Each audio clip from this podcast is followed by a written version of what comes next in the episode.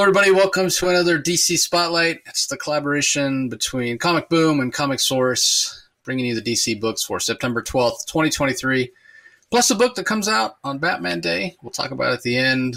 Batman Gargoyle of Gotham. Hope you had a chance to listen to my chat with Rafael Grampa from San Diego Comic Con. Uh, yeah, so we're just we'll briefly touch on that book right at the end, and then maybe we'll talk about it more in depth next week. Um, but that being said, a little bit of a down week for me. Um, nothing that really kind of blew me away. I mean, Green Lantern, which I already talked about with Jeremy Adams, was really good. We'll talk about that. Danger Street, which typically is uh, a highlight for us, maybe a bit of a down issue there. So, not sure. Uh, be interesting to see what a book of the week is for each of us. But we also have the debut yeah. of Batman and Robin number one, which is a six issue miniseries from Joshua Williamson, which my understanding is the whole entire miniseries takes place during Gotham War, so that's interesting as well. Uh, and then, of course, Waller versus Wildstorm, which is a super political book, and uh, again, another one of these, especially a book like this, um, that's so in depth and so political, and and so thus a little bit complicated to, for it to have the delay from Night Terrors, like, oh my god, I was for the first yeah. four or five pages, I was so lost. And it's not a book that I want to go back and reread the previous two to remember what the hell was going on because exactly. it's so dense and there's so many moving parts. It's confusing enough already. Uh, I don't know. Bad, bad form DC. Like that was that's one that probably shouldn't have been delayed, and maybe it wasn't supposed to be, and it's only just delayed from normal delays and not night terrors. But Anyway, uh, what were your thoughts on the week overall, Rocky? Uh, uh, overall, I was uh, I was I was pleasantly surprised. I enjoyed getting Jeremy Adams back, Green Lantern back on track. I enjoyed reading that. I I thought I thought the and, and, I actually enjoyed Batman and Robin probably a little bit more than you did, and I really like Batman Gargoyle of Gotham. But well, that's that is for Batman Day. We won't be giving any spoilers for that because it comes out as you said on uh, Batman Day, September I think sixteenth. And but the rest, yeah, it was it was a little bit disappointing, and part of it uh, part of it had to do with my struggle to remember what had happened because of the night terror break, which uh, you and I have both vented our frustrations about that. But uh, beyond that, uh, and and the other, I mean, Batman Incorporated, the ending of Batman Incorporated was, I mean, you and I pretty much predicted it, and, and I'm sure lots of other people did too. So that was because I don't know. I felt disappointed that it was so easy to sort of predict the outcome of that. But but we'll get into it, and maybe you and I will be good for a good rant or two. So yeah, usually yeah, usually we are good for a good rant or two. The other thing, uh, well, well, we'll talk about when we get there. Let's let's kick it off with Batman and Robin. Number one, as I mentioned, written by Joshua Williamson. The art here is by Simone DeMeo or DeMeo. Um, letters by Steve Wands as always, many, many, many, many covers when it comes to uh, a number one uh, from DC, you know, and from Marvel for that matter. Uh, I got to mention the Artgerm uh, cover with White Rabbit, which, yeah, I mean, it's just gorgeous. It's just gorgeous, right? It's just gorgeous. She looks, uh, she looks fantastic.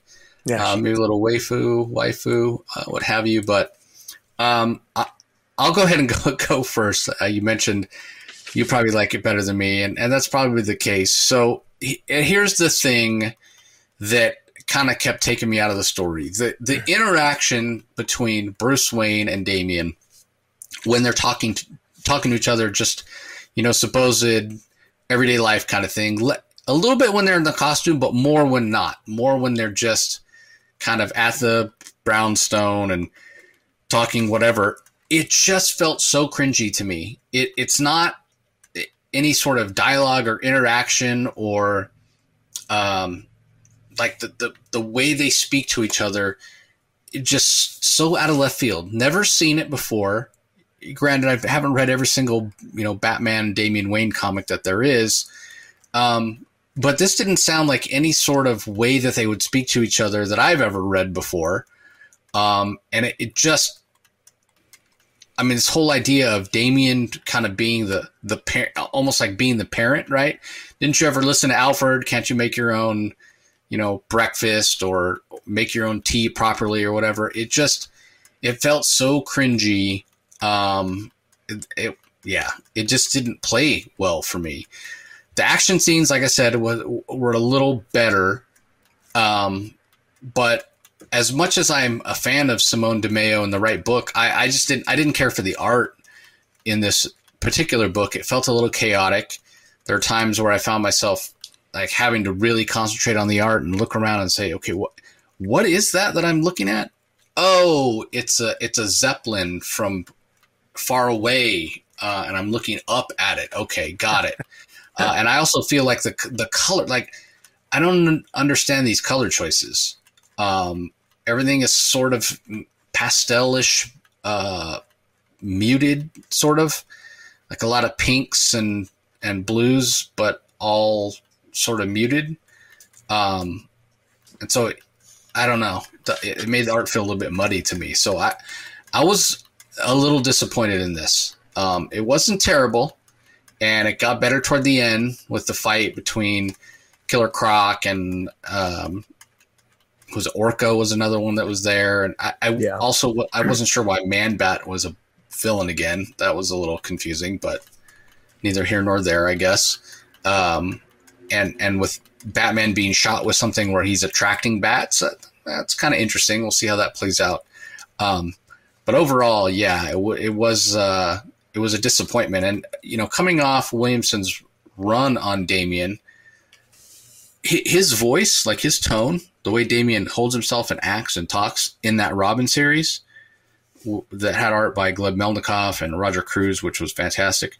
Uh, that Damian feels like a completely different Damian than than this Damian. This Damian's voice is kind of pretentious and, like I said, condescending to his father. Um, it feels like a totally different character. I I don't know. I, I was just I was taken aback um, by by the, the, characterization of Damian and Bruce in this. So for me, this was a bit of a miss. Uh, what do you think? Well, if uh, first of all, I need to psychologically, uh, I need to de- I need to forget that that Gotham War is going on because we have to remember that this takes place in the middle of Gotham War and while I actually like this Batman, I, I don't I didn't mind this issue. I'm more positive about it than you are.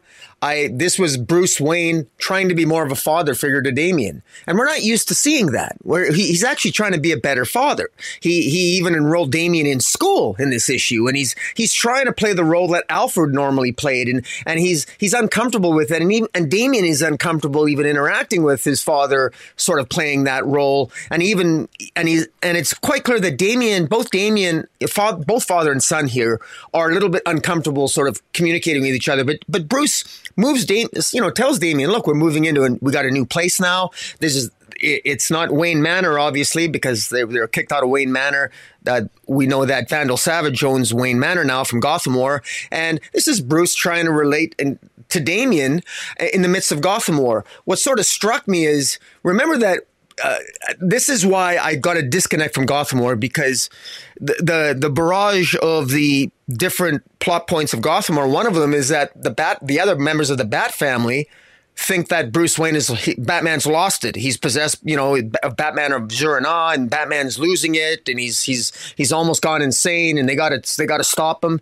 Well, this is the most sane I've ever seen Batman ever. This is yeah, the most sane Bruce Wayne I've ever seen. I've never seen Bruce Wayne more sane than in this opening issue, and the rest. And this is out of sync. Yeah with the rest of uh, of Gotham War, and because you and I, I mean, in order to make Gotham War work, you and I really de- went at it in terms of our opinions, but we can both agree that in order to make Gotham War work, it would make more sense that maybe Batman is a little bit on edge and he's maybe pushing yeah. the envelope, being overly aggressive, yep. and that's out of sync with this Batman and Robin issue one, uh, which other than other than out of sync with Gotham War, I'm more forgiving of the of the of the dialogue and the character as you are, but it's still it still makes you think, and it even now more problematic maybe depending on how you view Gotham War, and not to drudge that up, but the the you know White Rabbit is the villain here, and you know I guess she's one of the villains that doesn't seem to be affected by what Selina is doing, and there, there's still crime. Even even Damian mentions that not all crime was affected by what Selina is doing,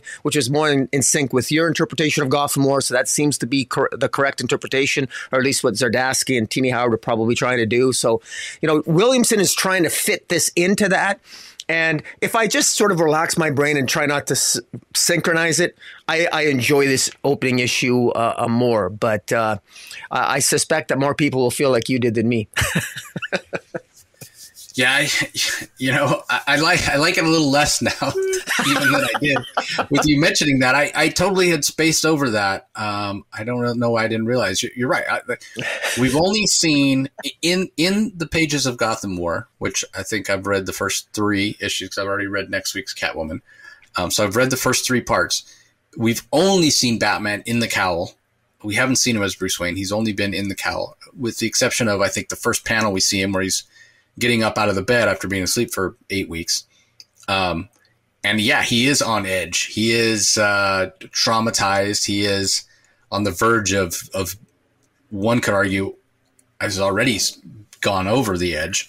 Um, but he's about yeah he's about it's about lo- losing control right he's no longer in control and you're right this is a very sane Bruce Wayne and dealing with Damian and wanting him to go to school and, and what have you so yeah that is completely different um, characterization for uh, for Bruce. So yeah, I don't know. Ed- we got to blame that on editorial, to be honest. Yeah. Uh, anyway, let's move on. Batman Incorporated number twelve, the final issue. I don't know why there's no um, there's no uh, credits anywhere in the book. Um, so grabbing them from elsewhere. We know it's written by Ed Brisson, art by John Timms, colors by Rex Lokus, letters by Clayton Cowles. Uh, I I enjoyed this. I kind of for the exact reason I didn't care for uh, Batman and Robin number one. The interaction between this big cast, uh, where I feel, I mean, we're 12 issues in. I feel like I'm finally getting a um, kind of a handle on who's who and the way they act, you know, kind of the, a little bit of expectations of the way I expect them to act, whether it's the Knight or, um, uh, or whomever, you know, uh, even Ghostmaker here kind of does what you sort of have. I've been without realizing it when he does it, I sort of have been waiting for this moment with Ghostmaker where he just kind of throws his hands up and says, I can't lead Batman Incorporated. This is not for me. Leave me the hell alone. Stay out of my way. I can't follow Batman's rules. Uh, I think they're stupid. That's not killing rule and whatever. Uh, and with all the fallout between um, the, the, Joker Incorporated and all the people that were killed, and um, you know, from Ghostmaker's perspective, he's like, yeah, if you would let me do things the way I want to do them or I think they should be done, then these innocent people wouldn't have been killed um, because I would have got rid of the Joker a long time ago.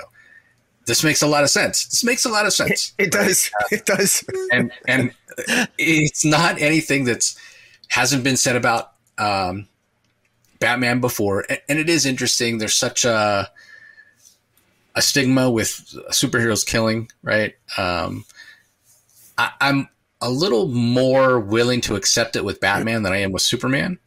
Uh, as long as uh, Batman's not using guns, he'll never use a gun. Uh, and I feel like Batman's a little more.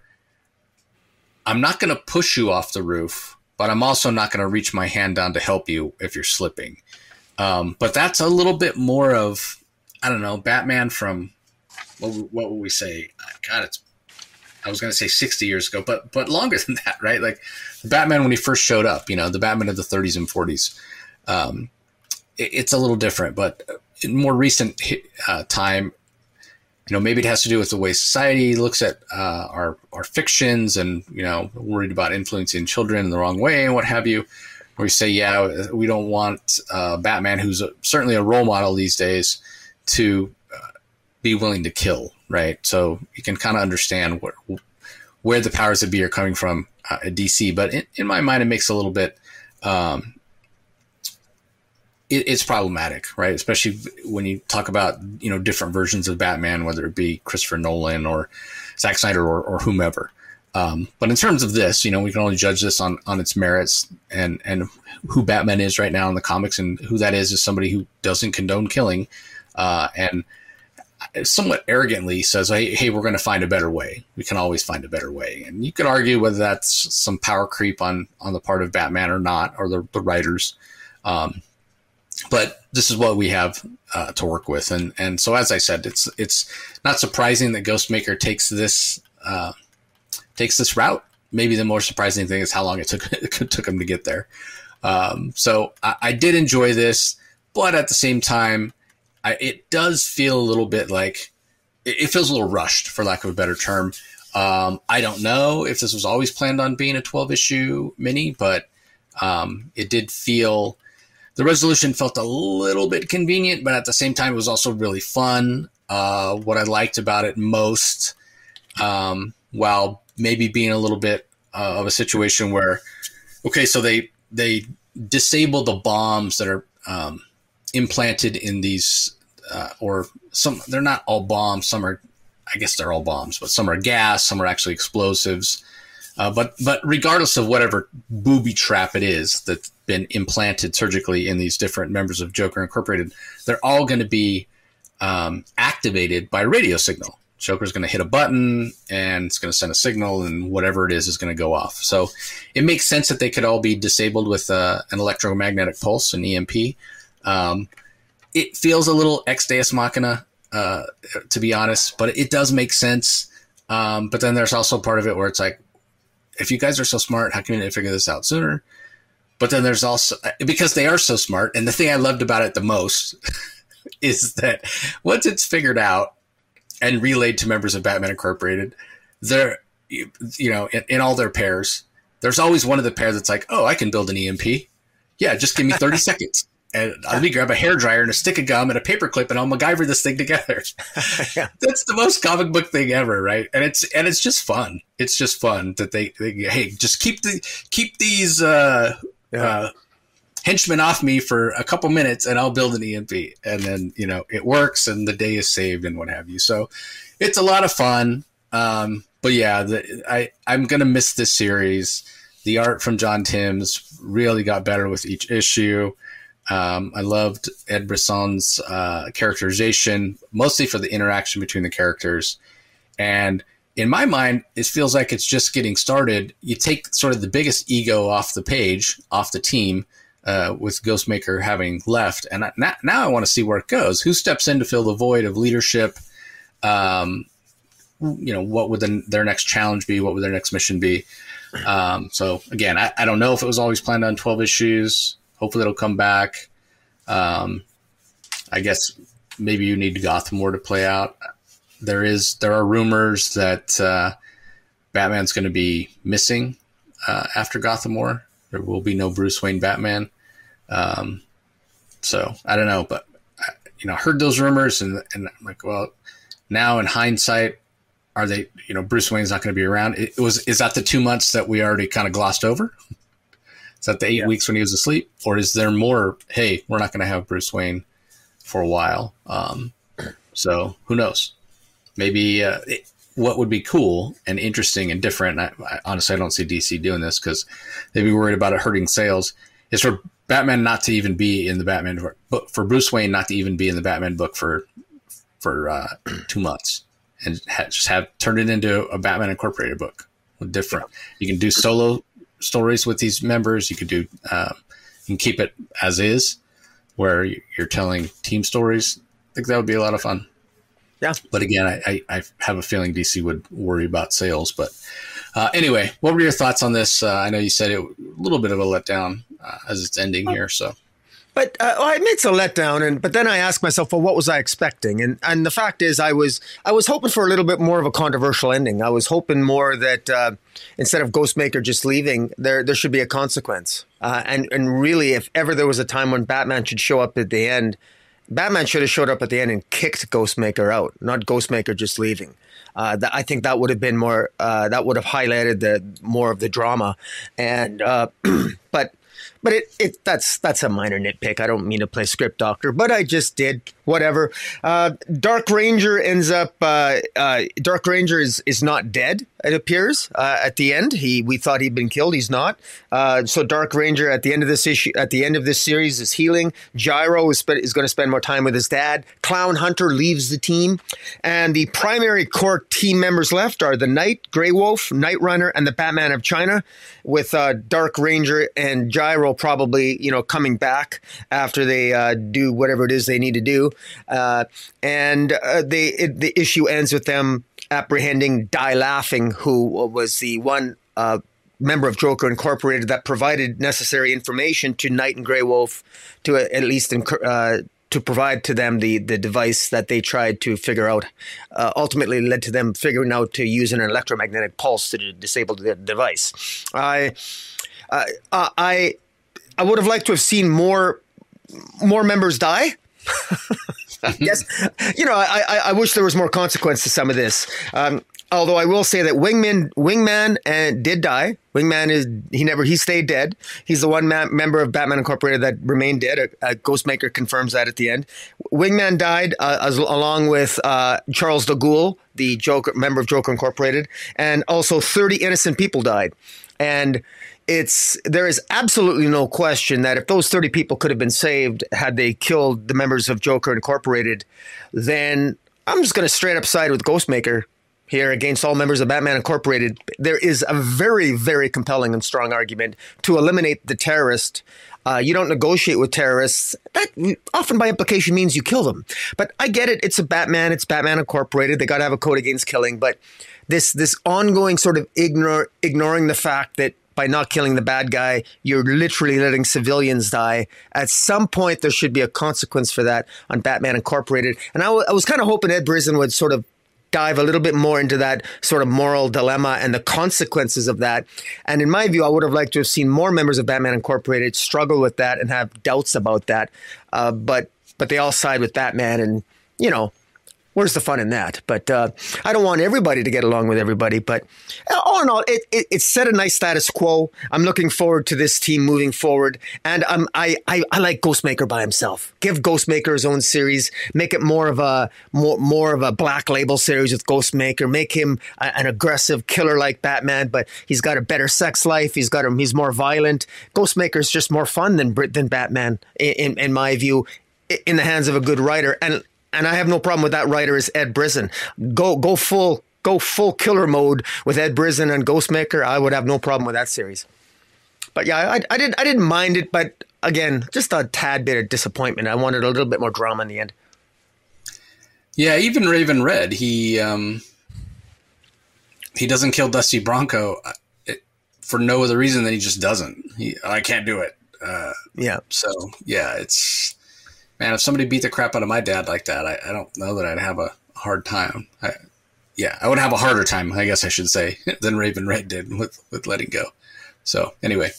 Yeah. Uh, all right. Up next, we have Green Lantern 3 from writer Jeremy Adams. Xermanico is the artist. Romulo Fajardo Jr. handles the colors. Dave Sharpe on letters. Hope you all had a chance to listen to my uh, interview with Jeremy last week. Uh, talked a little bit about why this is a great jumping on point for um, for people that maybe haven't been reading um, Green Lantern. Uh, the Jack Herbert cover with it's kind of interesting. Hal is in his Green Lantern suit, but he's flying a jet plane. Looks like uh, maybe an F fourteen or F uh, F sixteen. So uh, looks cool. Anyway, uh, what were your thoughts on this issue, Rock? I thought this is a jumping on point. It, it, it almost felt like it could have been almost the first issue because it not a heck of a lot. I didn't find a heck of a lot happens. I love cover A by the way, which shows Hal Jordan fighting Sinestro, but that scene doesn't occur in the comic book at all. This issue just ends with Sinestro meeting Hal Jordan in a bar after Hal after Sinestro gets a bunch of uh, alien co-conspirators and robs and kills a couple guards at Ferris Aircraft and robs steals something from Ferris Aircraft. We don't know what it is, and it just ends with uh, Sinestro meeting Hal Jordan uh, in a bar at the end, or, or surprising uh, Hal Jordan by showing up at a bar that Hal Jordan w- was at. Uh, the first half of the issue was uh, was interesting in that it, it continues from actually the, the, the second issue, the non Night Terror issues, and Hal Jordan is falling to Earth, and he he uses the willpower to uh, to activate the ring again. And uh, you know, in your interview with Jeremy Adams, and again, I encourage people to go uh, see it. It was excellent interview.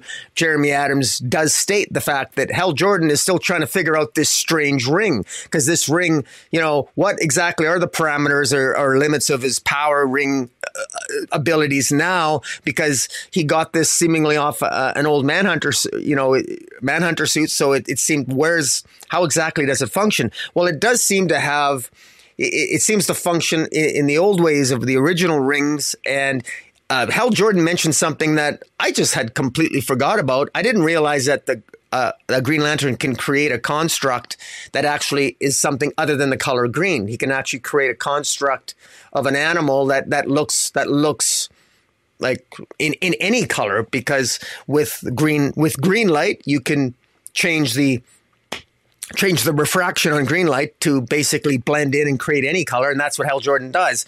And he ultimately uses that later on in the issue. And so the beginning of the issue when he when Hal Jordan's falling to the earth and he interacts with some animals there's some really nice scenes there. Uh, a, great chance for uh, to uh, uh, really show off his art. The art's fantastic. And and then and then the other scene is Sinestro interacting with uh, a, a, some a couple of corporate head honchos that are actually aliens in disguise. Sinestro b- b- essentially wants to use them. He blackmails them by saying, "I will let the heroes of this planet know who you are and, and what I think you're up to, but uh, I won't if you." Help me out, and how exactly they help Sinestro out, we're not sure. But Sinestro's accomplished something that involves the theft of something from Ferris Aircraft. He they, he did kill some people, uh, a couple of guards of Ferris Aircraft. Uh, and it's uh, clearly Sinestro's up to something, but we still don't know what that is. We don't know why Sinestro's trapped on Earth, why he's why he's on Earth, why he's in the situation he's in. So we're three issues in, and we still don't know exactly what's going on with Sinestro. But um, uh, again, fantastic art, and again, I'm I'm definitely coming back for more. And uh, it's not Jeremy Adams' fault that he got sidetracked because of night terrors like everybody else did. But uh, I'm still invested in this story. But I will say that it this feels a little bit like it. I, wish we'd have got a little bit more substance in this issue, but that might just be a sign of my excitement because I have a feeling that we're going to be heading somewhere exciting here. Because Jeremy Adams hinted in your interview again that uh, not going to be staying on Earth forever. So I'm really curious to see what happens. Yeah, I think uh, this is the first time we really find out what Sinestro's up to. I mean, we don't find out fully, but we see his, some of his actions. Yeah. So I think Jeremy probably, and I should have asked him this, he probably didn't want to introduce that stuff too early because knowing he was going to have the, the two issue break. I mean, it was just such terrible timing. Um, so that being said, this is the first time we get a chance to see Sinestro. He did also mention he didn't want to drag that out, right? Like you're three quarters of the way through the issue. You find out Sinestro's had some sort of attack on Ferris aircraft. We don't exactly know why, other than maybe uh, for the the psychological effects that it'll have on Hal, letting Hal know, "Hey, I'm on Earth, and you have no idea what I'm up to." And you, you at that point, you sort of think, "Well, yeah, we're going to be in for this multi-issue arc where." Hal's searching around, trying to figure out how his ring works while trying to hunt down Sinestro. Where's he at?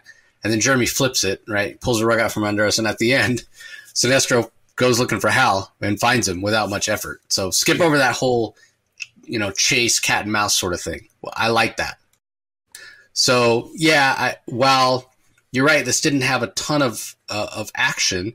There were some cool moments, especially we'll call out the Hans Gruber moment with uh, what Jeremy and I talked about, uh, yeah. where Sinestro shows up in the back of a van, uh, you know, back of it's thrown open at Ferris Aircraft walks in to do his, his heist or what have you.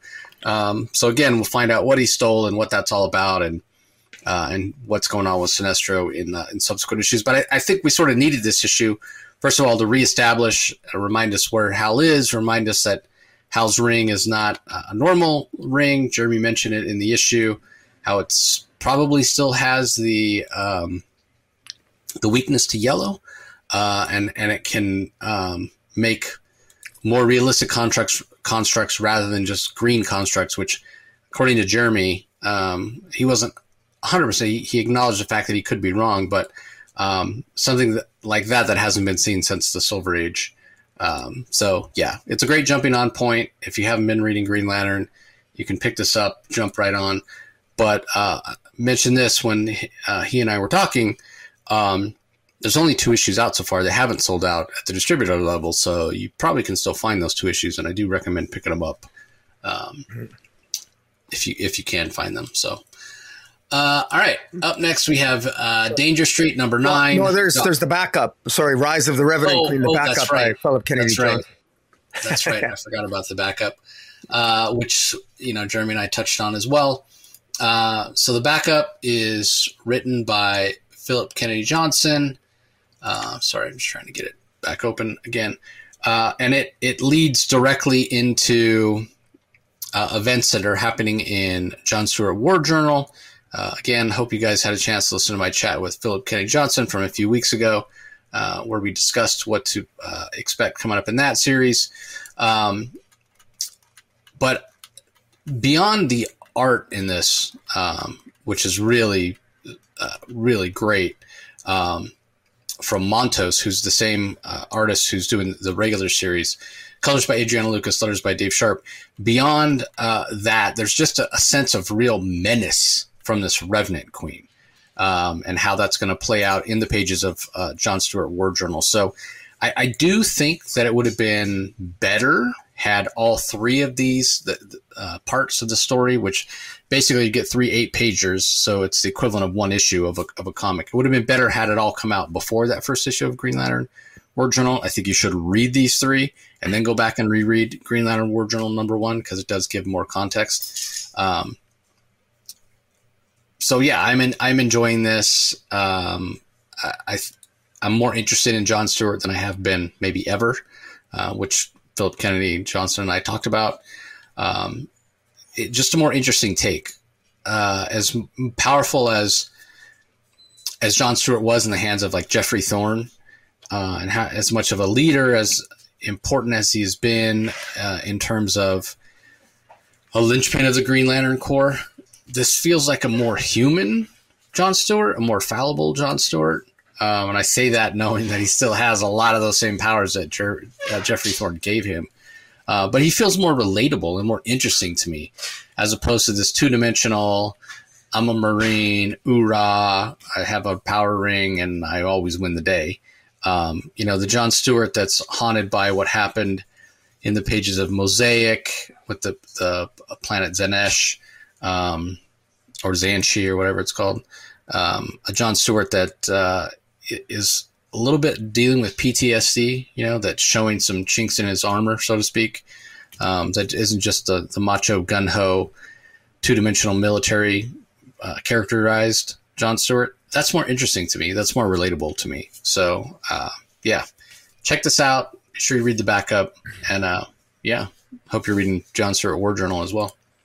yeah, I like, I, I like uh, this Lantern Shepherd that that who's from another multiverse, and there's there's a John Stewart and this Lantern Shepherd who are from the this other universe where the Revenant Queen escapes. The Revenant Queen escapes the clutches of this very powerful iteration of jo- of John Stewart and this Shepherd Green Lantern in this other universe, and Shepherd this Lantern, Green Lantern named Shepherd is sent throughout the multiverse to find the Revenant Queen, and he's told by that universe's John Stewart that when you get to whatever universe she's in, you want to find the Revenant Queen, or you want to find the John Stewart of that universe first before you take on the Revenant Queen.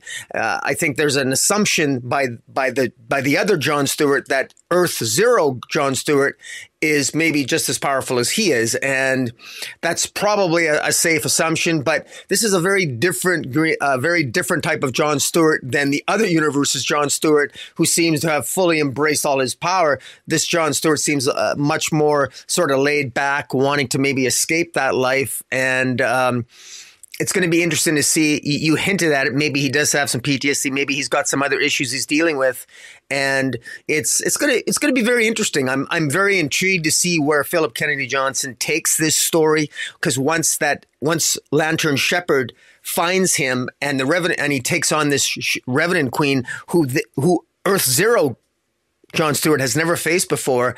It's going to be a real test for John Stewart, and uh, this this new Green Lantern Shepherd is is going to confront a John Stewart who probably isn't as experienced as the John Stewart that he's accustomed to seeing in the other universe where John Stewart is like the legend. He's like Hal Jordan status. and so it's it's it's pretty cool. And it's a way of I like what Philip Kennedy Johnson's doing. He's given a lot of gravitas and agency to John Stewart, propping him up and giving him the sort of respect that he deserved in much the same way that I think Geoffrey Thorne really very much attempted to do in his run, but because it got drowned out in maybe some all different kinds of plots. Maybe Geoffrey Thorne wasn't quite as successful as maybe uh, uh, PKJ is going to attempt to, to make it for John Stewart. So very interesting to see what what'll happen. Yeah, looking forward to it. And Jeremy also mentioned there at some point there is a collision course that these two series are on. Um, so how that crossover will work, and he teased something coming next summer. Sounds like maybe a big Green Lantern event. Um, so we'll see how that plays out as well. All right, now we're on to Danger Street Book Nine. Uh, Doctor Fate is the title of it, which is interesting because nobody shows up in this issue except for Manhunter and um, what's, what's the other guy's name? Can't even remember. Uh, uh, a codename assassin. Yeah, codename assassin. I kept thinking assassin, but I knew it was uh, more than that. Yeah, codename assassin. They're basically the only two characters that show up here uh, in this uh, in this ninth issue. So, uh, written by Tom King, Jorge Fornes handles the art, Dave Stewart on colors, Clayton Cowles on letters. Uh, yeah, take it away, Rocky. What'd you think? Um, I was this was the first fairly significant miss for me from this series. I've been loving this series. Uh, you and I both have been really loving what Tom King's been putting out lately. Uh, in fact, I, I'm, I'm hard pressed to think of something. I'd have to go back to his Batman Catwoman series, which was something I demonstrably did not like. But pretty much everything Tom else Tom King has done, I've really been enjoying, and I've really been enjoying in Danger Street. The previous eight issues of Danger Street, I've really enjoyed. But man, it came to a crashing halt. My enjoyment with this issue. and and bottom line is this entire issue, all of the pages, every single page, it's there's literally there's eight panels on every single page, every single page. The are, are and it's all one long fight scene and one long conversation between these epic warriors, these great assassins, the Manhunter, who always finds his man, and Codename Assassin, who also always completes a mission. They they are both very uh, supremely intelligent. They're both devious. They're both killers, and they this entire issue consists of a conversation where they sort of try to psychologically read each other and physically read each other's body movements, et cetera, et cetera. And I, I, I read this issue three times and I, I kept looking for trying to find some hidden meaning or some something in, in the issue and something to hang my hat on to to really enjoy. And I didn't find it. I, I just found I found it pretentious. I found it almost just almost laughable at points. Uh, how they end up, uh, what they end up, how they end up treating each other and talking to each other, and how it ends up re- resolving itself. And it's it's unclear who won the battle. I'm not sure if they both died at the end or if they're you know at one point Manhunter at I think at one point ends up losing, um, frankly, uh, losing a limb, and. Um, and then codename assassin is stabbed and i'm not sure exactly who won or if it was a draw or where it's going to lead to because it, it, just it ends very abruptly. So not only was this like a whatever a 30 page fight scene or whatever how many pages there are but there was this was uh, this was disappointing me and artistically it was extremely disappointing because the eight panel grid became so monotonous after a while there was no double page spread uh, I've done a thumbnail for those who are just listening on the podcast and can't see it. I did a thumbnail that I think is more exciting than the entire issue artistically. Obviously, I use the art, for, but where I just I, I, at least stand them off. It's a full page spread of of uh, of Manhunter and Codename Assassin sort of, you know, fencing off against the, you know, squaring off against each other. Uh, that to me is cool, is epic. But we got no double page spread, and I just artistically, this was an opportunity for the art artist to really shine because uh, artistically, uh, Jose, uh, uh, is it uh, who's the artist here? Um, Jorge Fornes. Jorge Fornes. I mean, he's a fantastic artist. He, but but the obviously whatever I know I'm familiar enough, we're familiar enough with his work that obviously he had a game plan here and this had to have been specifically planned. But I was so disappointed with this. I, I never got whatever Tom King was trying to accomplish. This is why I'm curious to hear your thoughts. Maybe you will, maybe you'll enlighten me as to what I missed. But I just thought this was a significant miss for me. I thought this was boring. Uh, every single issue prior to this one, we were interspersed with different scenes. We because there was multiple players and we kept going back and forth to different. And this was the first issue where we focused exclusively on this big battle. and it doesn't really end. We don't really, it's unclear as to how it ends. And it's so long and drawn out. And it, I just, it was a miss for me. And this was the first significant miss for me in this entire series. I can't wait till it resumes because I missed the other characters. But I'm really curious to hear your thoughts on this. But this was a significant miss for me. Yeah, so I think that was the point, right? Like the fact that all along we've had these uh, different plot threads, different characters have been spotlight's been on all of them, and you and I have both remarked on how incredible it is that um, King can take these seemingly disparate characters of you know Lady Cop and Green Team and Outsiders and you know Manhunter, Warlord, Starman, uh, and and weave a story that makes sense um, and that's been what's so interesting. Uh, but leave it to King to uh, you. You could look at it one of two two ways. He either shoots himself in the foot here, or he he flips the script and focuses just on a few minutes. Uh, this fight between these two characters who are, you know, to steal a line from across the street, who are the best they are at, at what they do. Um, it, it makes it stand out that much more, right? Um, so it's either going to really work and you're going to like the issue a lot and appreciate kind of the uh, the experimentation and storytelling style uh, and the irony of of what's going on here, what's happening, or you're going to say think, oh my god, I just want the regular story. Why is it, this was felt interminable? There's so much text to read. Blah blah blah. Uh, I I fall into the uh, the former camp. I thought it was brilliant it, it's such a ju- juxtaposition, right? Like when you think about, uh, and we'll talk about this when we get to uh, Waller versus Wildstorm and Wildstorm versus Waller, or what have you. You think about assassins, you think about people like Deathstroke and what they do, and it's it's so matter of fact, right? Uh, you don't think about it; they're going to kill whoever they're going to kill. You can't stop them; they're so good. And there's uh, there's a perception that they're very cunning, right? But you don't necessarily think of them as really intelligent on that level, right? Like really genius level intelligence in terms of having this morality and this grasp of uh, philosophy and the way things work, uh, you know, with life and kind of these big philosophical, esoteric concepts. So I, I just found that to be really interesting that that Tom King took these two guys, or you could think of as just kind of gritty street level killers who uh, just make their money and, and make their living by killing people.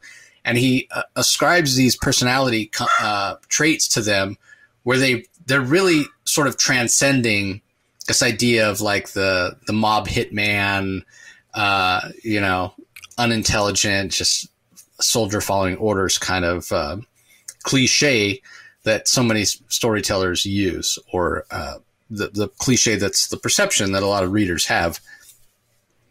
Both Manhunter and Codename Assassin, they have a very meta understanding of who they are and who each other is, and they're they're sort of diametrically opposed with the way they look at things, the way they look at life and death, and why they do what they do.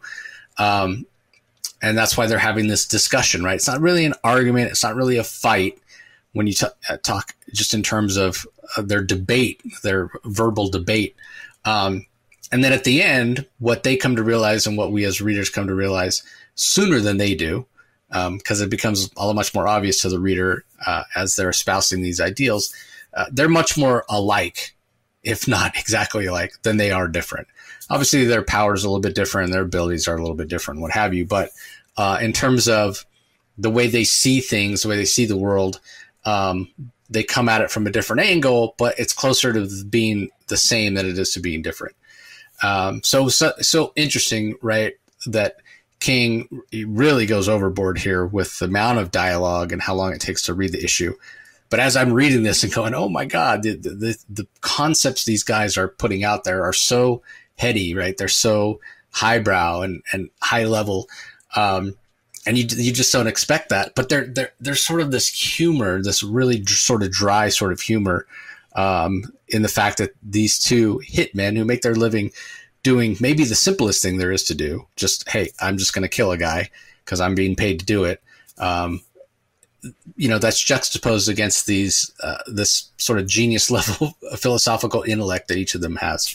So I found that to be really really fun.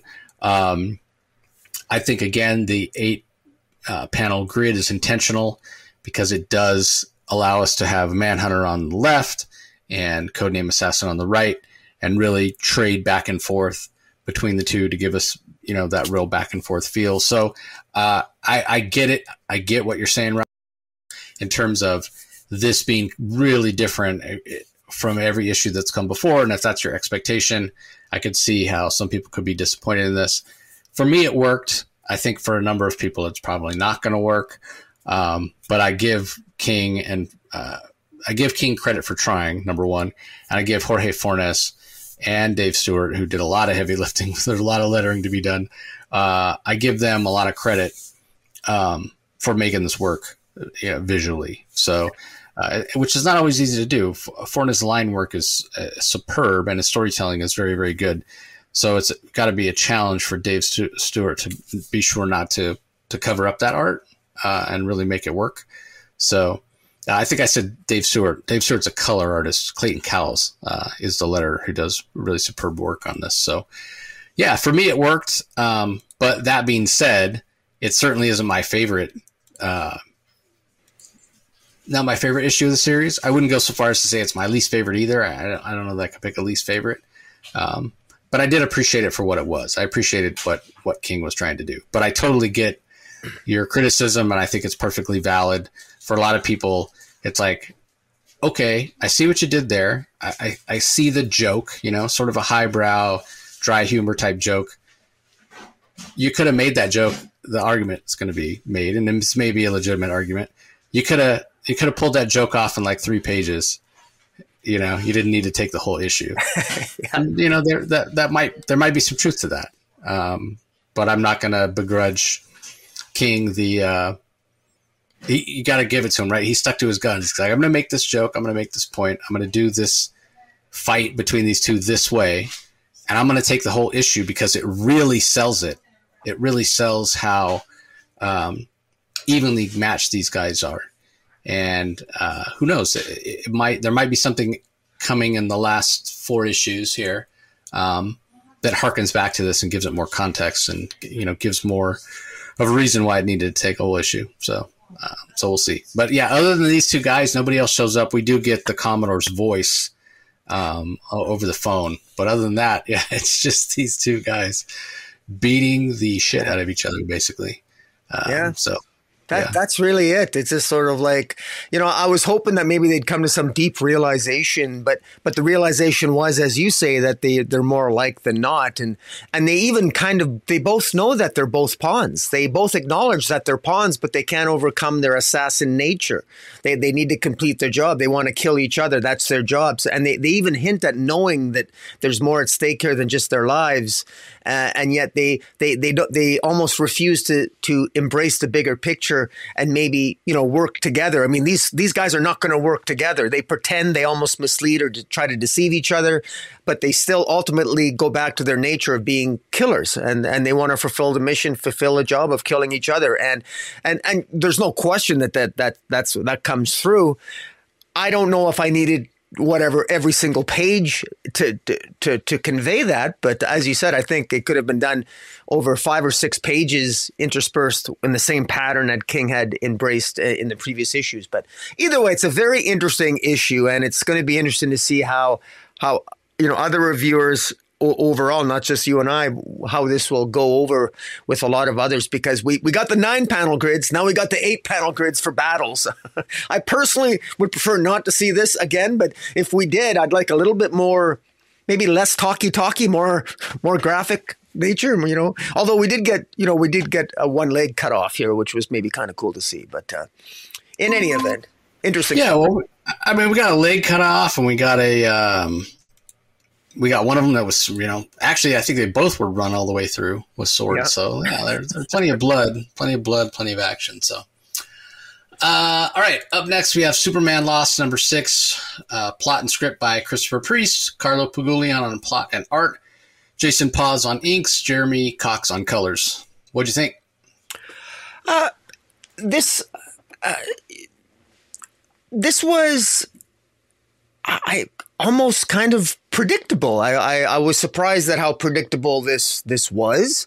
I was actually um, we the bulk of this issue has uh, Superman on on his planet where he's basically lost on, and what I what I what writer Christopher Priest sort of establishes here, I thought was something uh, quite interesting, and that the the people of this planet that uh, that that Clark is on is they they actually get sick of Clark. Superman wants to save the people on the planet. The planet's going to be destroyed. And what Christopher Priest does is that he almost establishes Clark as being in the same position as his father, Jor-El, was on Krypton. Superman knows that the planet's going to be destroyed, but he can't convince the world's leaders on the planet that he's on that their planet's going to be destroyed. And even as the help of a Green Lantern named Hope, that who even you know she's she's got an agenda of her own. She loves she loves Clark, and she's she even killed uh, one of Clark's friends, Jimmy, who was going to tell Clark ten you know ten years ago he was going to disclose to Clark that about the about this time displacement uh, phenomena in space that it's a, it operates on 20 year intervals and you can go you can find your way back home and th- and this is how you do it but hope doesn't want to lose clark so she sabotaged that last issue by killing jimmy. And you know here in this issue you know, it's years later, and it's discovered that Clark himself is is, uh, is having no success convincing the, the, the leaders of this particular world that they're going to be destroyed. In fact, he's only managed to be successful in uniting the world against him. The greatest irony. It's like the tragedy of Krypton all over again, and the curse that befall befell uh, Jor-El now befalls Clark Jor-El failed to save Krypton. No one, the world leaders on Krypton didn't believe Jor-El, and no one on this planet believes uh, Superman, and it's really tragic. And in fact, what I find really kind of funny is that the, the leaders on this planet built an ark. And Superman thought that they were building an ark to save as many people as they can from, from the planet being ultimately being destroyed. But no, they built the ark as a failsafe device to get Superman off and send him home to get him off the planet. That's how much this planet hates Superman. I thought that was a little bit over the top. I, I thought I, I that's the one maybe criticism. I'm not sure how this planet. You know, it's Christopher Priest. He's clearly making a statement, maybe about how he maybe feels about our, our planet. Is could our world be so blinded by our own intra bigotry and, and, and noise that we and, and our culture wars that we that we ignore the truth when it's staring us in the face. Because the people of this planet seem to be ignoring the fact ignoring the facts that they're going to die. Their their planet is going to be destroyed. But there's so much interpolitical wrangling between them. It's their cultures the way they intermingle are so toxic that they they can't see the truth no matter what Superman does, and they go so far as to build an an ark as a failsafe device to get Superman away from their world. And ultimately, it's it's more or less successful. Clark ends up going on this ark to basically leave the planet, and un- unfortunately, his powers, which have been slowly draining from him over the last you know twenty odd or 13 or so years he ends up uh, he ends up at the very end getting sort of sucked into a wormhole and and and basically about to be destroyed killed uh, but and suddenly an, an older version of himself rescues him warning him not to do what he's about to do. And so we're, obviously we got some time shenanigans, some time displacement going on, and suggestion that Superman meets his future self, and so there's a lot of there's a lot of Christopher Priest is doing his own comic book science here and working with some time travel and what have you. And but I thought that the the broader moral questions here and what it says about this world and and perhaps for those of us who choose to see it how it perhaps reflects the darker nature of our own, I found very interesting. And, especially, I saw a juxtaposition between Clark and his father Jor-El there and the tragedy of it sort of repeating itself. And then when you compound that with the fact that Hope, his who he considered his friend, was responsible for killing Jimmy and preventing Superman from knowing that he had the means to escape all for all these these years and did not and she did nothing because she's afraid of losing his love.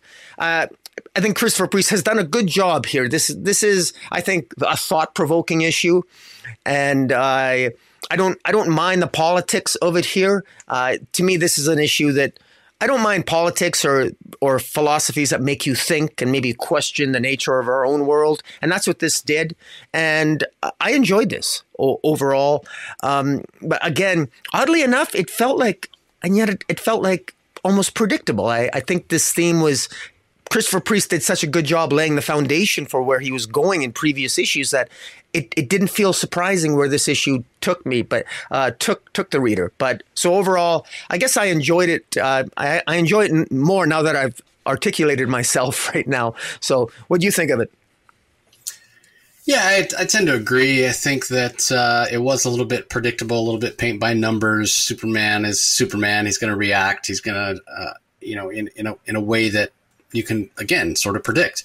Uh, so, despite the people not wanting, you know, in spite of the people not wanting to listen to them, to him, or uh, being finally united, but just in their desire to have him lead the planet, it, it all makes sense. Um, maybe the only surprising thing, but even this, when you stop and think about it, is not so surprising. He almost seems to have a romantic relationship with this uh, Green Lantern Hope, who you mentioned killed this kid Jimmy, who was uh, Clark's first friend on this planet. Uh, planet Kansas, as he calls it. Um, and he, it sort of took me out of the story a little bit. I, was, I don't know how realistic that is that Hope could kill this kid and and Clark not realize um, it, she's sort of um, codependent, dialed up to eleven when you think about it. Right? Yeah. She kills this kid because she's so afraid of being alone. She doesn't want Clark to go back to Earth. Um, how did he not see that? How did he not realize, especially being that this story, you go back to the time that Jimmy first showed up and then Hope showed up and they've been living together. We're, we're talking about decades here. Um, so, I mean, have they been physically affectionate? It's sort of implied, but maybe not 100%. So it goes back to how, how could he have missed this? Well, I give credit to Christopher Priest for at least addressing that when Clark realizes what Hope has done, um, which kind of loses it, thinking that he may be leaving anyway on this ark, uh, as you called it, that the um, with the star drive that the, the uh, governments of of Kansas have built and want to use to get rid of him. Um, she sort of loses it, and and he says he's like, God, how did I miss this? I was so wrapped up on my own self pity and you know self absorbed and what have you um, that I didn't even see what you know what was right in front of my face. So at, le- at least Priest um, addressed that. You, you sort of hope that, and and the whole idea of Superman is better than us, right? That's something that I would do, or something that you might do. Mm-hmm. Um, be so wrapped up in our own problems that we sort of miss the forest for the trees. Superman's supposed to be better than that, but at the same time, you want to tell interesting stories.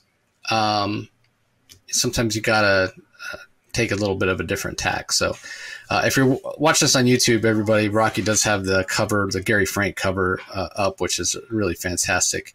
Sort of mimics the symbol on Superman's chest there, with um, the personal survival kit white suit that he has, with his old a picture of himself in the background there in the shape of an S. So, yeah, I'm I'm really enjoying this series. The Carlo Pagulayan art is is just second to none. Issue after issue after issue, it's absolutely fantastic. So, um, this is gonna this is this is one of these series I'm enjoying each individual issue.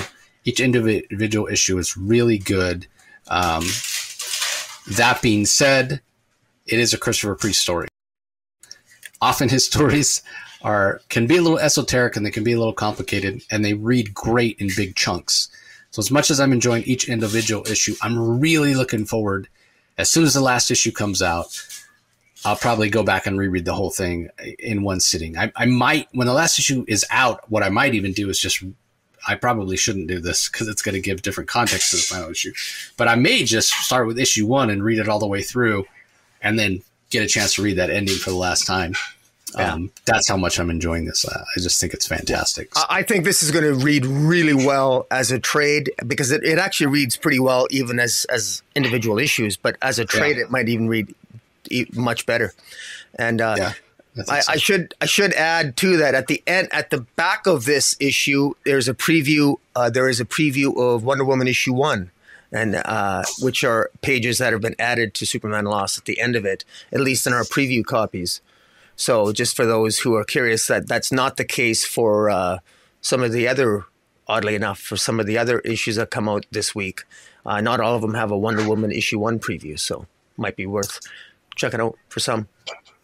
Yeah, I think that Wonder Woman issue one comes out next week. We should have a probably have a deep dive, um, dedicated episode to that, just so everybody knows. Yes, we will. Uh, all right. Up next, we have World's Finest Teen Titans number three, written by Mark Waid. Emmanuel Lupacchino is the artist. Colors by Jordie Bellaire. Letters by Steve Wands the Titans go to Titans Con. It's the, basically Mark what Mark Waid's idea of a comic book convention is, uh, but dedicated to the Titans, and they all go there except for Robin, who uh, Batman encourages not to go. He's like, you shouldn't be getting that close to the public. You're risking your secret identity. You need to, you know, kind of have that separation. Robin's making the argument that Wally made, hey, this is getting um, the Titans out there, letting people know that we're around so that we can help well, it goes about as well as you would expect with a bunch of rabid con goers and, um, um, you know, mob mentality, as it were. And the Titans feel a little bit overwhelmed. Their personal boundaries aren't necessarily uh, respected. And then this sort of scuzzy, sloppy, long haired kid shows up uh, wearing some pink sunglasses. Um, he, he almost has like a poor man's gambit costume on. And apparently he's. Um, he has some magical abilities and he uses some spells and he attacks the titans with the apparent uh, intention of kidnapping um, Bumblebee. Wants to have some sort of romantic relationship with her, sort of yeah. creepy, as I said. Yeah. Uh, Robin shows up. I don't know. It's not exactly explained why he shows up. He realizes they're in trouble or what have you. Uh, but he shows up and kind of says, "Hey, don't you see this guy over here with the hand gestures? He's the one." who's causing all the problems. Uh, Bumblebee takes him out, and uh, they save the day. Uh, but at the end, uh, we see that the kid, while being taken to jail, um, some mysterious figure uh, breaks him out of the police car he's in and says, uh, "Welcome to the Terror Titans." So apparently, we're getting the Terror Titans in the pages of Teen Titans. So th- this was just okay for me. Probably my least favorite of these World's Finest Teen Titans issues so far. Also felt like the art was a little bit rushed. Uh, wasn't quite as um, as exciting as it has been in the past. Uh, and the colors, uh, you know, I get that this book is it's strange. We've talked about you know the setting, the timing of it before. It's it's the Titans at the beginning of um, their journey together as as Titans, um, but yet it's sort of in modern day because they have you know cell phones and all that sort of stuff. I'm guessing that's the reason why they do such a muted palette, but this isn't really a traditional superhero book. So in my mind, it would work a lot better with more primary colors that are brighter and pop off the page a little more, um, instead of them feeling a little dull, which it, it it doesn't make it dreary, so to speak, but it, it doesn't make it like an exciting read either. I think with more primary colors that pop off the page more, I it would just have a more exciting feel for for the book rather than feeling um, a little pedestrian. So, what do you think of this?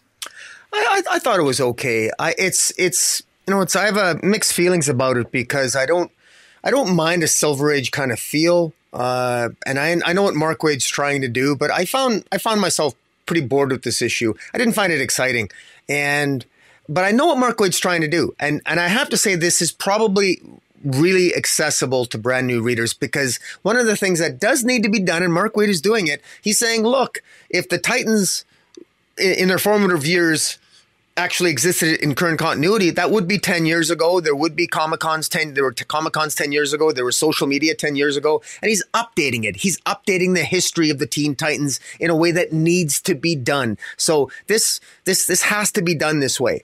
I just don't find it all that exciting, to be honest. Although in fairness, in defense of Mark Waid, he's, he's introducing potentially new characters. Uh, I think Emanuela Lupacchino's art, uh, I think it is appropriate and it's, it's fitting.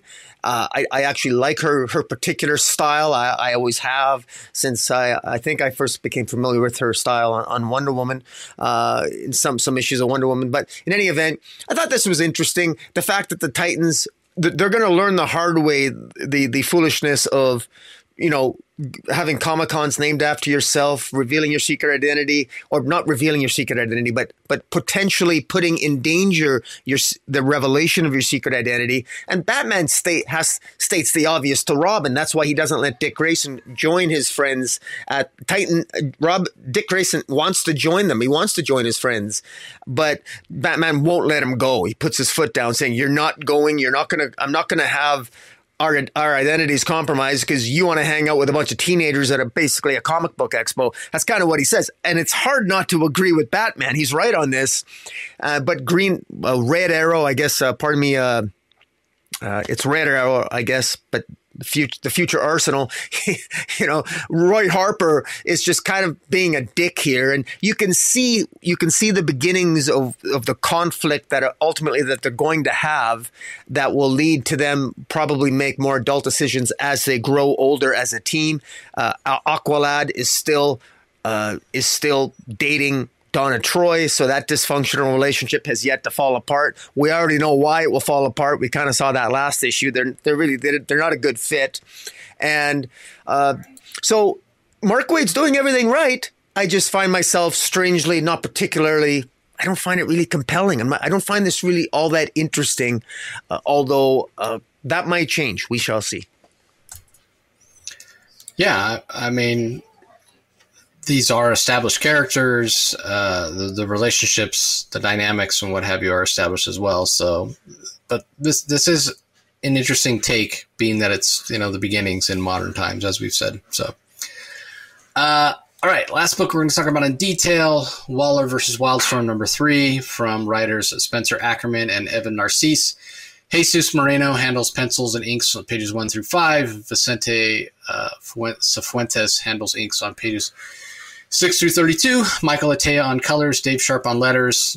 This is um, this is Deathstroke trying to take out King, trying to take out uh, his uh, enemy or, or, Amanda Waller's enemy, I guess you'd say, because he does. Uh, Slade does try to blow him up in this intercontinental hotel in Gomorrah. Um, And when he blows it up, and Amanda Waller says, uh, "Does you know? Does that mean the target's down?" And he says, "Well, if he doesn't come rocketing down here to beat my ass, then yeah." But unfortunately, King does just that, and uh, a battle ensues where uh, Deathstroke takes the the low road, as you would expect him to do, to save his own skin, threatens some civilians um, that King has to save. Uh, meanwhile, Lois Lane is continuing her investigation, runs into Philip Marlowe in Gomorrah, and he kind of gives her the lowdown on um, some of the things that are going on that uh, the general public isn't aware of. That doesn't exactly paint Amanda Waller in a in a good light, I guess you'll say. And that's about as simplistic as I can make the story because again, there's a lot of backstabbing and betrayal and deceit and what have you. It's a very political book and um, very complicated, as I, I mentioned uh, at the beginning. And with the two month break, it's hard exactly to remember. This is another one, much like Superman Lost, will read much better in a collected edition. Um, but even then, I sort of feel like this level of complication in a comic isn't really for the best. Um, Spencer Ackerman is more known for writing prose. I think it's it's easier to do this sort of storytelling in prose uh, because you just have so much more real estate with uh, the written word as opposed to being restricted. Um, and there are things uh, being restricted in, in, a comic with how much you know actual words you can have. Um, you expect the visuals to do a lot of the heavy lifting, but it's sometimes it's hard to convey really complex uh, emotions and storytelling beats and betrayals and what have you in uh, in just a straight visual. And even if you do a brilliant job of it, that doesn't mean that the reader or the person who's looking at the pictures is going to pick up on it. Uh, as opposed to in a in a book in a prose novel, it's right there, and if you read the words, as long as they're words in a language you understand, you're going to know what's going on. Uh, in, in, a way, um, that type of storytelling, prose storytelling, is a little bit more spoon feeding the story to the reader as opposed to expecting the reader to do some of the work, uh, like a, a, comic sort of has those expectations or has that requirement. So, um, yeah, this is it. Just might not be working as a comic, but it's hard to say. Uh, I do think you got to read it all in one sitting. All four uh, oversized issues. They're all like thirty-two pages, I think. So they're all about the length of a comic and a half. So you end up with about six uh, six books worth of uh, story when it's all said and done. Yeah. And I think it, it will be an entertaining story when it's all said and done, if not a little overwrought and a little more complicated than it uh, than it needs to be. Um, but on the positive side, it does appear that Amanda Waller may get some comeuppance, which that's always a good thing in my mind. So we'll uh, we'll see if she gets away with it. Then maybe you know I might be ranting and raving next time, going, "God, this series was terrible. She got away with it." Amanda Waller, she's such a scumbag. Um, anyway, the art is fantastic from Jesus Moreno. That cannot be argued in my mind. Um, beautifully colored. Um, you know, we we do get a, a, lot of action. That fight between uh, Slade and King is uh, is interesting, and uh, Moreno does a good job of uh, of keeping it visually interesting as well. Because a lot of times, and this has been the case with this book throughout, when you're talking uh, about a political book, a book with a lot of you know betrayal and espionage and political intrigue, it tends to be a little bit of a talking head book, right? Like it's a bunch of people getting these ideas across by talking to one each other or, or debating with one another, and that can lead to boring issues. Uh, but even in the scenes with Marlowe and Lois Lane walking and talking, um, Moreno does a good job of keeping it visually interesting. So, got to give him credit for that. Uh, what are your thoughts on this one, Rock? Well, I actually, I was actually intrigued with this because the way I read this issue is that I actually it reached a point where you know Waller and King King wanted to take down Amanda Waller. King believed very strongly that Amanda Waller was making a power move and was the true villain here, but it ends up at least if this issue is accurate, if I read this accurate, it, it looks like Adele, Deathstroke's Slade Wilson's ex-wife, is the is the true villain. She, it, Amanda Waller, did not plan, nor did Amanda Waller want King to be actually killed like he ultimately ended up being by by Deathstroke in this issue. Uh, Amanda Waller was, I think, taken aback and surprised by Adele making uh, the power move that she did, and you know, because this is a younger Amanda Waller. This is Amanda Waller at the beginning of her career. I don't think she's necessarily as hard ass or badass as she will, we know she will ultimately become. And I know you don't like Amanda Waller, and I know she's a real, she's really turned into some badass villain, it would appear in the current DC universe. Uh, but what I found interesting in this issue is that I got the impression that Amanda Waller almost felt bad about what ultimately the fate that happened to King here. And and when when Marlowe shows up as basically the janitor who, who, worked for who worked for Checkmate, but he knew all this information that he relayed to Lois Lane about the true agenda of Checkmate as ultimately being to take to create to be to have Checkmate be at the forefront of the metahuman superpowers, uh, the metahuman Cold War that will ultimately arise. They want to be at the forefront of that, and how they want to take out King because King would basically expose all that. Uh, I, I, thought it worked really well. Slade Wilson was a is absolutely he's a deadly assassin here. He, uh, his cruelty that he shows toward King, the the fate that King ultimately suffers in this issue. This is graphic. This is hardcore. This is definitely what one considered to be black label, and and even the the fate of Lois Lane. Uh, if it wasn't for Amanda Waller stepping in. Uh, and you know Adele, uh, Lois Lane could have been killed in this issue too. I thought the stakes were high. I felt the gravity of the situation. I got to give Spencer Ackerman some credit for that. I felt that Lois Lane's life was in danger, even though it's Lois Lane. And yeah, of course, they're going Lois Lane's not going to die. They're going to kill Lois Lane. But I did feel a tinge of danger for Lois Lane, and I thought it worked really well. And it's been building this for a while.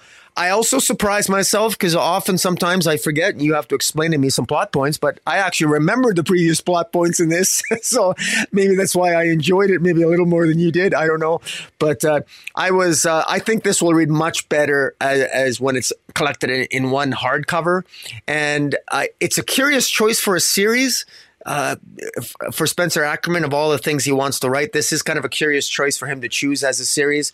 But um, I find myself uh, oddly enjoying this, and I'm really, really curious to, to, see how this ends because this does take place in the 1980s, in the mid 1980s, and it can't really fit into existing continuity. So this is sort of a, an odd choice for uh, for a black label story, but it I am I do find myself strangely entertained, and I wonder if if you know one could view this as. Uh, well, I guess you can't. I was going to say you could view this as an origin story for Amanda Waller, but how do you fit that into existing continuity? You can't. But in any event, I, I was I was oddly surprised by by by the graphic violence in this issue, and I did not see the death of King coming. I just did not see that coming, and so I'm really curious to see how that ends.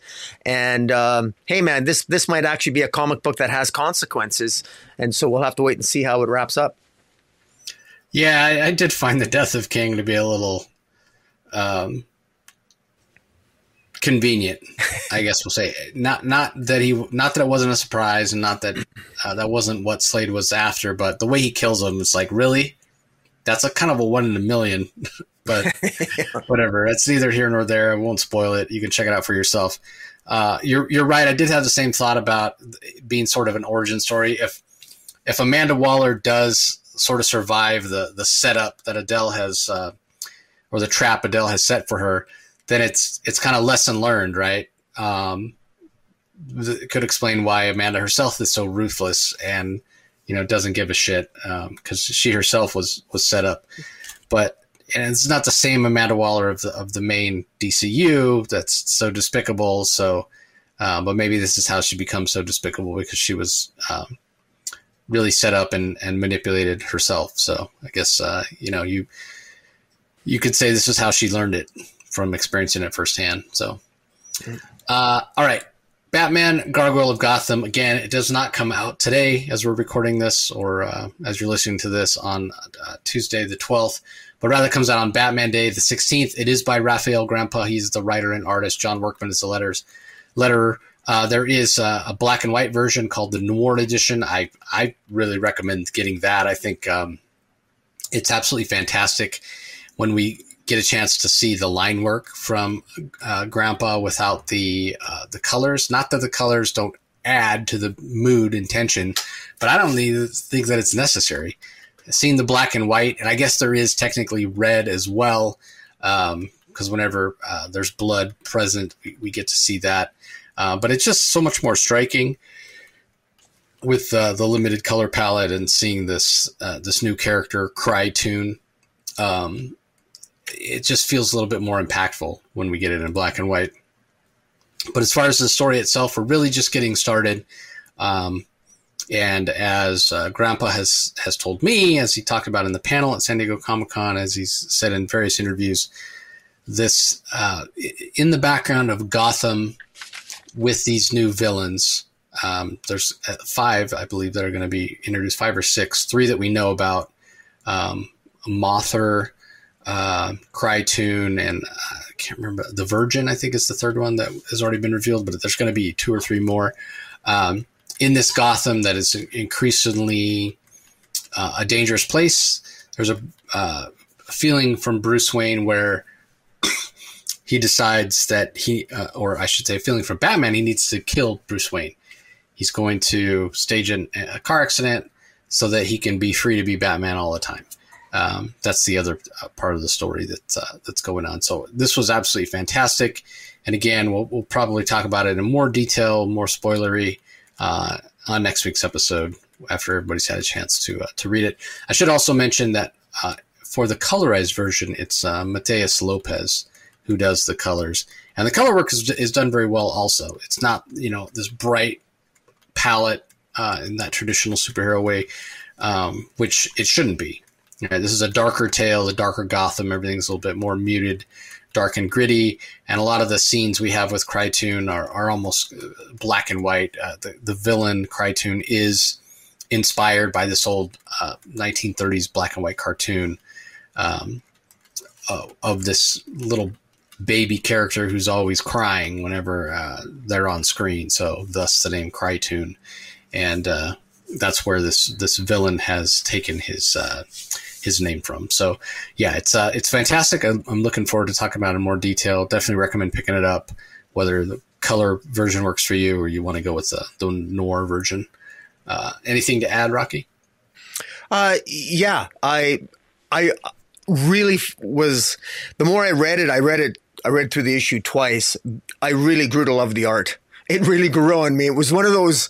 It doesn't happen often, but at first the art was a little jarring to me. But then, my God, by the time I started reading the, the, the second time, uh, I felt inspired to even do up some extra thumbnails for it. I love the Batmobile. I love the Batmobile. I love uh, the I love the scenes, the detail of some of the scenes of, of Arkham Asylum, of, of, of, a crime scene, of of even Batman. The way that uh, Rafael Grampá uh, draws uh, draws the, the the the utility belt of Batman is so cool too, and the costume it's so unique and it's it's it's just cool. There's some really like visually stunning ideas, and and even even uh, there, there's even pages where he's drawing like medical journals and and the details in the medical journals of the anatomy and the skulls and everything, and it's it's just it really is incredible if you just uh, sit back and look at the art. And you know, one of the one of the benefits we get of of getting the almost looking at the black and white, the the black and white version as well. It's it's equally stunning in black and white. And um, and so reading it again in black and white, it didn't take away from the experience at all. And in many ways, I lack the vocabulary right now to describe just uh, the the difference in in the in the in the tone. Not that there's difference, but it is a slightly different reading experience when you read something in black and white than than with color. And it's it's interesting that to be able to to read to read this twice, once in color, once in black and white, it made for a very interesting experience, and I can't wait to talk about it uh, to uh, with you uh, later as, as we get into more spoilery details uh, later this week. And uh, again, encourage everybody out to, to get out there for Batman Day to your local comic book shop and pick up Batman Gotham, uh, Gargoyle of Gotham. and and in case I didn't spell it out, I I enjoyed it. It gets a high recommend from me. So yeah. Fantastic. Uh, all right, collected editions that are out this week uh, Batman, the Joker, the Deadly Duo, deluxe edition hardcover. That's the uh, Marc Silvestri story, which we uh, really, really enjoyed. Also, Dark Knights of Steel, Volume 1, which collects uh, Tom Taylor's Dark Knights of Steel, issues 1 through 6. We've got uh, a reissuing of Shazam, Power of Hope hardcover. Um, that's written by Paul Dini. Alex Ross is the artist. Very famous cover of um, Shazam or Captain Marvel looking up at the sun, sun shining on his face. Uh, if you've seen Alex Ross art, you've seen it. You trust me. Uh, Batman Incorporated, uh, the aforementioned that we uh, talk about in detail, the final issue. Well, you can check out the first six issues uh, in a hardcover. No More Teachers, the first arc, very very uh, good. From writer Ed, Ed Brisson, John Timms on art. Harley Quinn, the animated series Legion of Bats, hardcover from writer Tee Franklin. Shay Beagle and John McKell on art. Uh, that's the one that really ties in with the animated series. Uh, I didn't read it as they were coming out; it didn't really interest me. Um, and I think that is it for uh, collections this week. So uh, there were a few other um, regular issues that came out this week that we uh, that we didn't talk about. Um, so I'll go over those real quick uh, for those that read Batman Scooby Doo. We've got Batman Scooby Doo Mysteries number 12. Also, Looney Tunes has its 274th issue um, out this week as well. So, uh, bit of a lighter week. Um, I don't know that uh, it makes it easy to choose uh, a book of the week Rocky, or if it makes uh, it, well makes for me, yeah, for me, I actually it's um, pick of the week is Superman Lost for me. Uh, that's the one that I got to go with. Um, yeah, because Christopher Priest, I think, did a good job, and uh, I, I, just enjoyed the themes that he's playing with again. And I have a feeling I'm going to be buying this as a hardcover because I really like the, you know, again, the the psychological journey that Superman goes on, and just the just the the way that it the the parallels between him and his father and the what it says about our planet. And, it's it's definitely Christopher Priest has something to say here and he's doing it subtly and perhaps not so subtly depending on what the disposition is of the reader. And I think I think it's well done. And uh, really great art by Paglen and uh, and I apologize. I know I pronounced that wrong. So yeah, I, I would have to go with Superman Lost. What about yourself? Yeah, I probably have to go with Superman Lost. It, it, it's kind of it's tough because um, I'd probably go with Gargoyle of Gotham, um, but that doesn't come out till Saturday. So technically, is it part of this week? Would it be part of next week? Eh. So yeah, I, you know, if I've got to choose between one of the ones we've reviewed in detail, I'd go uh, with Superman Lost as well for a lot of the reasons you said, especially that Carlo Pagulayan art. Um, but Danger Street was really great as well. I know it didn't work for you, and I, know it's not going to work for a lot of people, but I, I, did really enjoy it. But Superman Lost for me, if I had to pick one, that's probably the one I'm going with. And the uh, there is one more collection I should actually there's two. Uh, I forgot to mention GCPD, the Blue Wall hardcover that collects all six issues of the uh, John Ridley series, but also there's a, a reissuing of the Batman '89 series, uh, or it's actually a one shot. Um, that came out uh, right around the time the movie came out, uh, the very first um, Tim Burton Batman movie with Michael Keaton um, as Batman. Uh, there is a reissuing of that one shot that's coming out, but that doesn't come out until um, until Batman Day as well. Um, so if you're a fan of that version of Batman, you haven't had a chance to to check it out. There is a new printing hardcover. Um, so you can uh, you can check that out as well. Uh, and yeah, that's gonna do it for this uh, issue, this episode rather. Um, we appreciate you guys joining us as always. Don't forget to leave some comments down below. Give us your thoughts on Danger Street. I'm curious to to know if more people feel like Rocky feel, felt about it, or more people feel like I felt. Um, be really curious to see what uh, what people's thoughts are. But don't forget to head over to YouTube and subscribe to Rocky's channel, Comic Space Boom exclamation point. Um, ring the notification bell, subscribe, leave some comments, as I mentioned. If you want to check out the other content we have on the Comic Source audio only side, just go to wherever you get your podcast and do a search for the Comic Source and subscribe. Have a lot of um, interviews this week with a, a lot of uh, crowd funded projects that are coming up. So be on the lookout for that. Um, and yeah, we appreciate the support. As uh, always, don't forget the Cull issue number two is out this week as well from writer Kelly Thompson. Rocky and I both uh, really enjoyed the first issue and did qu- quite the deep dive on it. So uh, be sure to uh, to check it out. And if you missed out on getting that first issue of the Cull, when issue two comes out this Wednesday, there's a second printing for issue one in comic shops the same day, so you can pick that up as well. Yeah, so that's good for this episode, everybody. We appreciate the support as always, and we will talk to you next time. Catch you later, and don't forget to uh, check out Jace's interview with Jeremy Adams. See you later. You can find the Comic Source podcast on Spotify, Apple Podcast, Stitcher, Google Play, or whichever podcasting app you prefer. Please tell all your friends about us, subscribe, and rate us.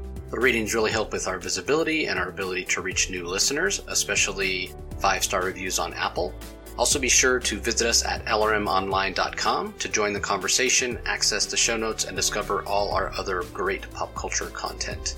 If you want to email us, the email address is thecomicsourceblog at gmail.com, or you can follow us on Twitter, twitter.com forward slash the comic source. Do a search for the comic source on Facebook and Instagram to follow us on those social platforms. All three spots are great places to find out when we release new episodes as well as follow all our convention coverage. So, once again, we want to thank everyone for listening, and we'll talk to you next time.